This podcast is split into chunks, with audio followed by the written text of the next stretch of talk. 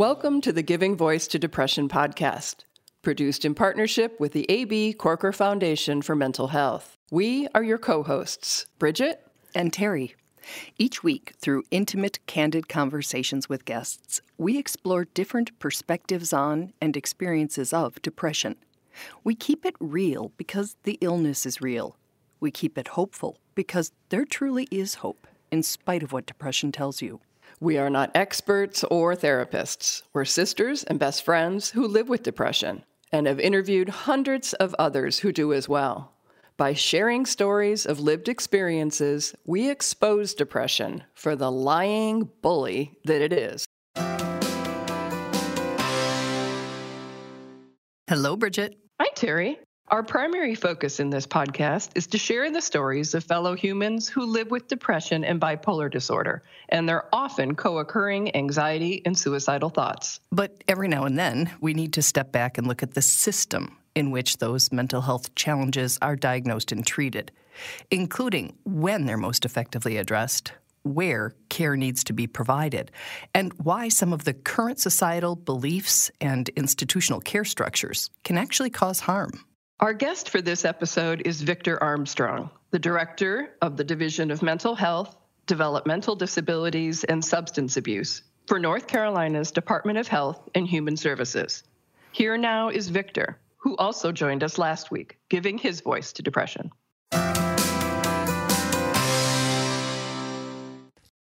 Please listen to one of our favorite episodes from our archive this week. We begin by asking Victor what he thinks is least understood about depression. I think the prevalence of depression in our society is grossly misunderstood. And I think the vulnerability of all of us to depression is also grossly misunderstood. And those misunderstandings are not benign. They have real consequences because, as Victor puts it, people fear what they don't understand. And so I think all of those things have culminated into us really trying to paint uh, people with mental health challenges as being other people. It's not something that impacts me. I think that's the reason that when we look statistically, um, you know, only about half the people who have a mental health diagnosis or a diagnosable mental health challenge get help. And, and in the black community, it's only about half the rate of, of white people. And there's a reason for that. I do think, however, that if we were to really look at health in general, we don't like to acknowledge when we have health challenges. You, you look at how long, you know, men will put off going to the doctor for anything um, let alone when you add something to that that is um, going to be perceived as weak. Victor says a lot of the ways we diagnose and treat mental health in the United States are outdated and don't take into account the nuances of race, culture, ethnicity, or sexual orientation. And so I think for that reason, too, um, you you it's difficult for people sometimes to really buy into the process because if if I, for example, as a fifty something year old um, black man, were experiencing severe depression, and um, recognizing that only about four percent of psychologists are black and only about two percent of, of psychiatrists are black. How willing am I going to be to go into the office of a blonde haired, blue eyed, 20 something year old female and sit on her couch and tell her, I don't feel like getting out of bed in the morning. I cry all the time and my sex drive is low. So I think there are a lot of challenges as to why. Um, why we don't have more acceptance of acknowledging mental health challenges and getting help, but I think there are a lot of lot of different reasons across the spectrum as to why people don't. Another reason, Victor says, is the perception that depression symptoms are somehow feminine. And, uh, you know, men are much less likely to divulge that they're experiencing depression, just in part because of the symptoms, you know, the, the tearfulness and, and, you know, either sleeping too much or not sleeping enough and, you know, the just some of the things that come along with it. And that, he says, frequently leads to underdiagnosis and other issues. Because men will then self medicate um, and then it becomes more an issue of alcoholism or drug issue, where men will sometimes lash out in violence because they they lack the self control and lack sometimes the, the, the verbiage and the language to express what they're feeling, other than in terms of um, anger. Victor says lashing out and other behaviors during mental health emergencies lead to the criminalization of mental illness.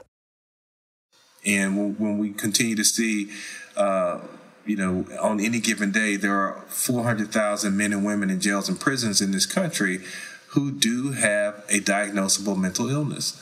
And as long as we keep incarcerating folks um, who, who, again, had infractions because of those challenges, and then we don't give them proper treatment when they're incarcerated, and then we don't have proper resources for them upon reentry after incarceration, that to me is discrimination. We want to focus for a few minutes on Victor's word choice of mental health emergency, in part because he feels passionately about it, and in part because he makes a distinction that we think needs to be noted. It just strikes me that when someone is experiencing a medical emergency, we call it that. We call it emergency. When someone is experiencing a mental health emergency, we call it mental health crisis and, and crisis response. And, you know, I think the reason for that is that we don't have the resources to meet their needs at the time they need them. So it's not so much that the person is in crisis, it is the system that's in crisis. By way of illustration, Victor shares about his recent medical emergency, which received a medical response. I had a freak accident a few months back and ended up cutting my arm, and I had to go to um, an urgent care. And it was an emergency to me because I was bleeding and I couldn't stitch my own tricep. So, but when I walked in there, you know, they calmly had me, you know, sit. They got me set up, and within an hour, I was stitched up and out. It was routine to them because they had a process and they had resources to address it. We don't have that for people experiencing mental health emergencies, so we call it crisis. And in a crisis, a common response is to dial 911. We have a, a, a situation now where, uh, particularly black males, disproportionately have bad outcomes when um, interacting with law enforcement, and in the best of circumstances. And then, if our response to someone having a mental health emergency is a law enforcement response, and you're responding in a situation with someone who would already um, disproportionately have a bad outcome, and then you add to that um, that this this person's mental health emergency may cause them to be irrational, illogical, and uh, seem even more dangerous.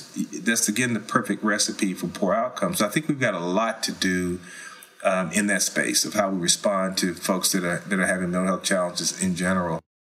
Victor says states like his have very robust crisis intervention and officer training programs. You know, I think that was a, a very important step. The next step, I think, is to create a system where we have mental health professionals responding to mental health emergencies. Law enforcement is a support and a resource, uh, but should not be our primary response to someone experiencing mental health crisis. Think about it. There's really no other health emergency for which our instinct is to call the police. Someone's had an accident or a heart attack. The focus is entirely on getting them the care they need, and we're probably going to call an ambulance. But if someone seems out of control and we're scared, well, our response system to someone having a mental health crisis is really not designed to protect and nurture the person having the crisis. It's designed to protect the rest of us from the person having the crisis. And that in itself is fundamentally wrong. Victor believes our response to suicide is also fundamentally wrong. You know, even even when we think about um, you know, the fact that so many people who died by suicide um, had a had a diagnosis of depression. But when a person dies by suicide, historically, we don't we don't get into the depression. You know, if if a man dies by suicide, you know, historically, the the conversation is how selfish that was. You know, how selfish was it to to take your life and and leave your family members behind to have to deal with it, or that it, it was a coward's way out? And we don't understand how devastating depression can actually be when you you know when someone describes and i can only i can only share what i have heard and read because i've not experienced it but um, but to imagine someone feeling like you're in such a deep dark place that you would rather uh, you just want your pain to stop but uh, the only way that you can perceive that happening is to end your life. That's that's a, a very difficult thing for any of us to fathom, which probably also contributes to our you know un, inability or unwillingness to understand it because we just cannot wrap our heads around being in that dark of a place. I wonder sometimes if there's a fear of getting too close to it, because if it's as common as we know, and that probably means it's more common, and all of a sudden you hear that, it's, you know, I can watch a horror movie that has to do with situations I will never be in. I have a real hard time with horror movies that have to do with a situation I might be in. So I wonder if there's a little bit of just fear of getting a little too close to the stove.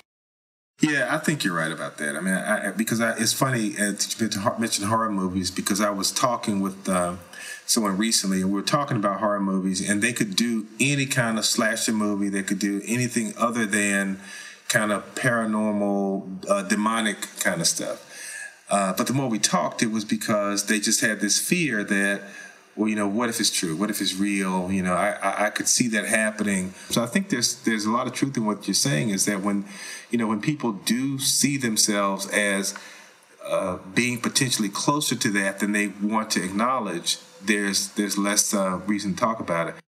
Which Victor says is another reason 24 7 crisis lines are so valuable. That's one of the reasons, too, I think that having, um, having the ability to have uh, like the National Suicide Prevention Lifeline or you know other care lines that people can call in um, and and talk to someone um, anonymously or you know at least uh, not having to do it face to face and they can do it in the moment. I think those things are helpful uh, because then if you if you start to have concerns or fears or questions, there's something about picking up the phone and talking to someone who you don't think is going to judge you because they don't know you and begin to talk through some of those things. We strongly encourage everyone listening to program local or national crisis line numbers into your phone. It is so much harder in an emergency situation to calmly search for the resource, and you really never know when you might want or need to talk to someone. Also, please note that you do not need to be suicidal to call. You define what a crisis is for you at any given time. In the U.S., the national number is 800 273 8255 or 800 273 TALK, or you can text TALK to 741 741. But suicide prevention isn't only crisis lines and hospital visits. Suicide itself is not the disease, it's not a disease. It is the worst possible outcome of the culmination of a lot of very complex issues, oftentimes including depression but suicide prevention is about getting upstream. It's about reaching a person before they go into a suicidal crisis. Um, and so, all the things that we can do to normalize the conversation, to make resources available in communities where people live and where people can reach them, have access to them, making it affordable, uh, all of those things are suicide prevention. Victor says one of the lessons learned in working in state government during the pandemic is the need to partner differently but you know, when I look at um, you know the, the, Latinx community or the Black community, um, I know for me growing up, the the the church was always the gateway to the Black community. So I think part of what we have to do is figure out not just how do we integrate behavioral health into primary care and primary care into behavioral health, but how do we do a better job of integrating behavioral health into the church, into the YMCA's, into the community centers um, I think we also have to think about how do we build a workforce that can speak to the unique needs of different populations. One of the most cost and time efficient ways to begin addressing those unique needs is to make better use of peer support specialists, those of us who can speak from experience about living with a condition or situation.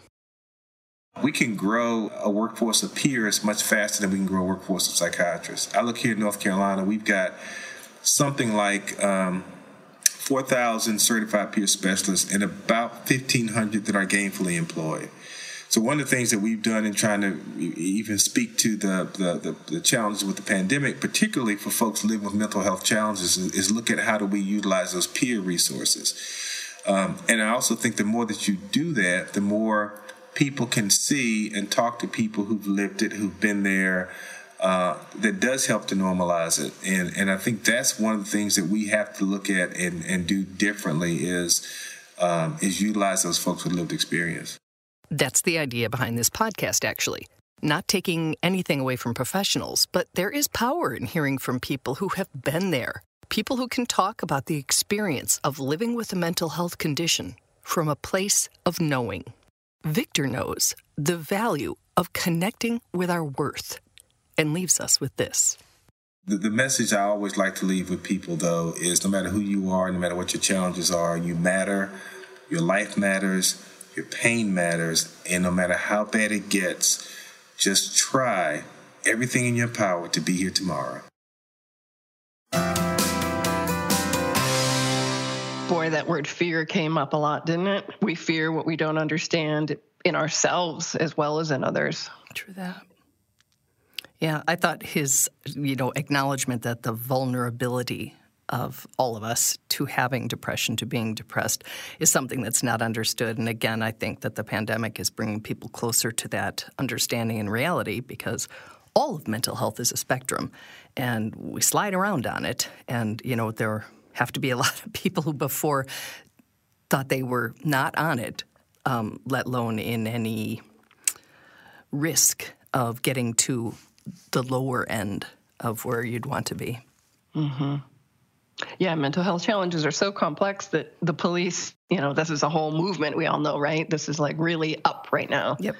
And what are they trained in versus how do you have a mental health specialist in the car right there? Or I don't know if peer specialists are part of that or not, but I feel in Washington state at least that there's a real movement afoot to see the glaring gap between law enforcement and mental health support. And I love that it's being addressed. Mm-hmm.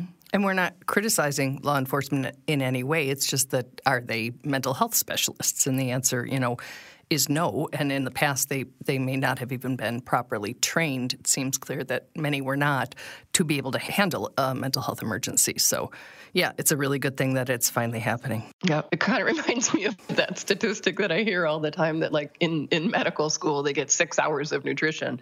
You know, I mean, it's just not enough. No, it is just And they can't enough. know it all. Right. And I do like Victor's final message, and I thank you for having made a graphic with it so that anybody who needs to read that can be reminded that no matter who you are, no matter what your challenges are, you matter. Your life matters, your pain matters.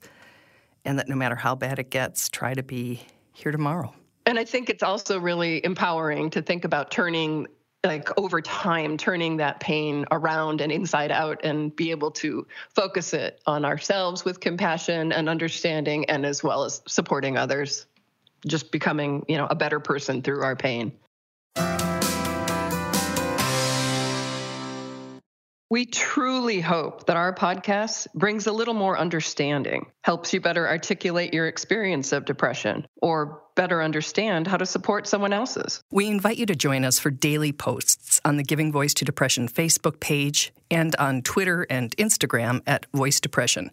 It is a comfort to be among fellow travelers on depression's dark road. And remember if you're struggling, speak up. If someone else is, listen up.